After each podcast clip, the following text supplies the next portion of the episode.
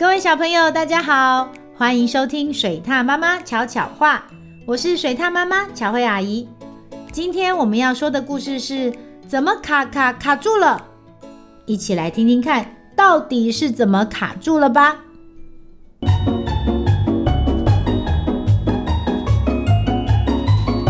水獭妈妈巧巧话。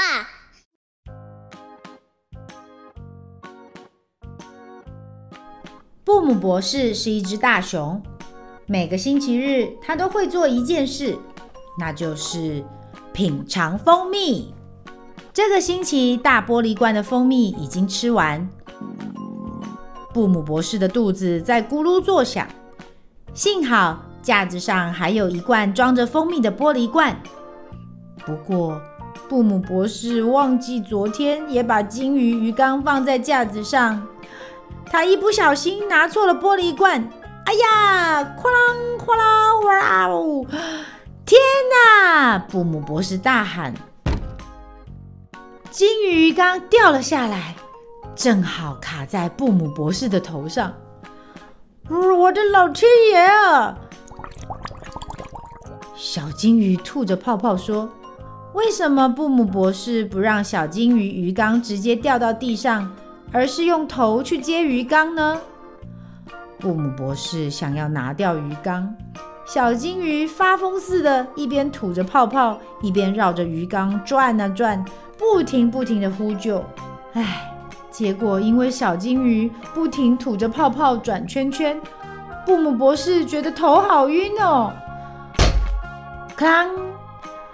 布姆博士跌倒了，而且脚。刚好踩进浇花器了。现在布姆博士不止头卡在鱼缸里，脚也被卡住了。不过小金鱼知道布姆博士要如何摆脱浇花器。你必须用力把自己从浇花器里撒出来。小金鱼吐着泡泡告诉布姆博士。布姆博士认出这是他的浇花器。当他抬起脚把容器往前倾时，不小心又绊倒了一下。哦哦，他的手就卡在牛奶锅里了。现在布姆博士不止卡在鱼缸、浇花器里，哦，还被卡在牛奶锅里了。不过小金鱼知道布姆博士要怎么从牛奶锅脱身，把牛奶锅拿去煮滚。你的手就可以拔出来了。小金鱼吐着泡泡说：“就像你昨天煮牛奶一样啊。”布姆博士转开瓦斯炉，然后等着。哦哦，不过手还没有拔出来，锅子已经开始发烫了。哇哇，好烫！姆博士大叫着，然后朝着晒衣处倒下来，砰！他就这样一屁股坐进洗衣篮里。现在，布姆博士不止卡在鱼缸、浇花器和牛奶锅里，还卡在洗衣篮里了。抹一点肥皂水吧，所有的东西都会变成滑滑的。小金鱼吐着泡泡说：“这样一来。”洗衣篮一定也可以拿下来的。布姆博士拿着一块肥皂，戴上帽子，然后和小金鱼一起骑脚踏车到河边。布姆博士在河边用肥皂涂着全身，却不小心一脚踩在肥皂上，扑通扑通扑通扑通扑通！哦哦哦哦！布姆博士跌进河里。现在布姆博士不止卡在鱼缸。浇花器、牛奶锅、洗衣篮，哦，它还掉进河里了。当布姆博士和小金鱼都浮出水面时，浇花器、牛奶锅还有洗衣篮都已经不见了，只有鱼缸还牢牢地卡在布姆博士的头上。唉，我们得无时无刻住在一起了。小金鱼吐着泡泡说。还有睡在同一张床上，布姆博士咕哝道：“嗯，希望小金鱼你不会打呼。他们才刚回到家，就开始吵起架来，因为布姆博士想要睡觉，但是小金鱼想要看电视。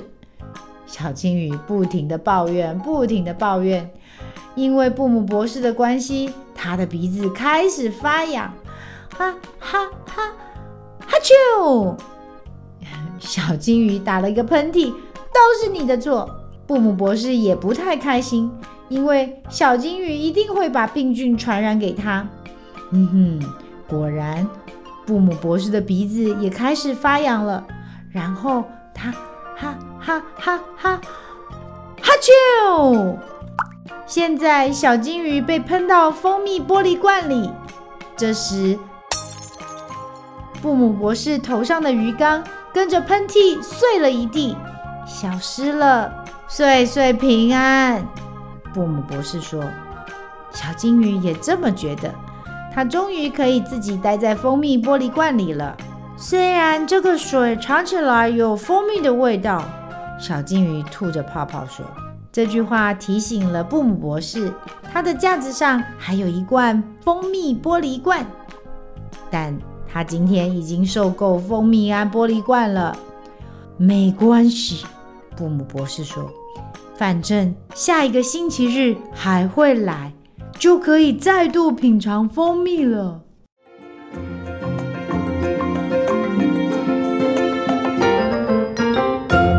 故事回忆屋。布姆博士接二连三被一大堆东西卡住了，每当他越想要脱身，就会越卡越多。没想到。最后却是在和小金鱼吵架后，有了意想不到的结局。小朋友，你是不是偶尔会觉得不好的事情总是会一个接一个发生呢？这个时候，你可以换一个角度想，虽然现在碰到了让你不开心的事情，但是最后也许会有更开心的结局在等着你哦。台语小教室。还记得故事中布姆博士都在星期天吃蜂蜜吗？所以这一集水獭妈妈要来教大家星期一到星期日的台语要怎么说。星期一是拜一，拜一；星期二是拜一，拜一；星期三拜三，拜三。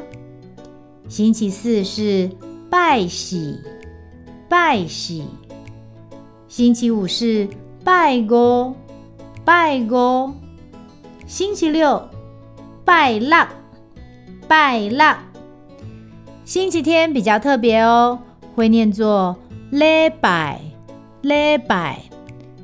但是有时候我们也会说拜日，拜日。这就要看你用在什么时候喽。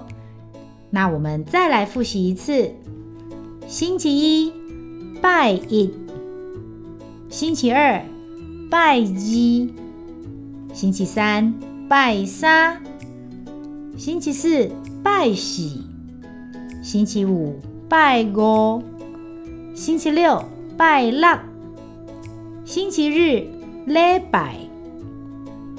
都学会了吗？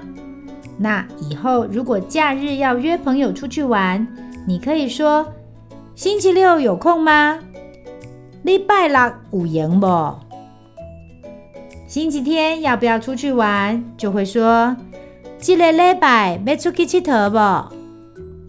小朋友多多练习哦，下一次用台语约朋友出去玩吧。喜欢听水獭妈妈说的故事吗？记得按下五颗星，还有订阅哦。如果有什么想听的故事或想说的话，欢迎到巧慧妈妈与她的小伙伴脸书粉丝专业留言，让巧慧阿姨知道你都有在听哦。小朋友，我们下次见。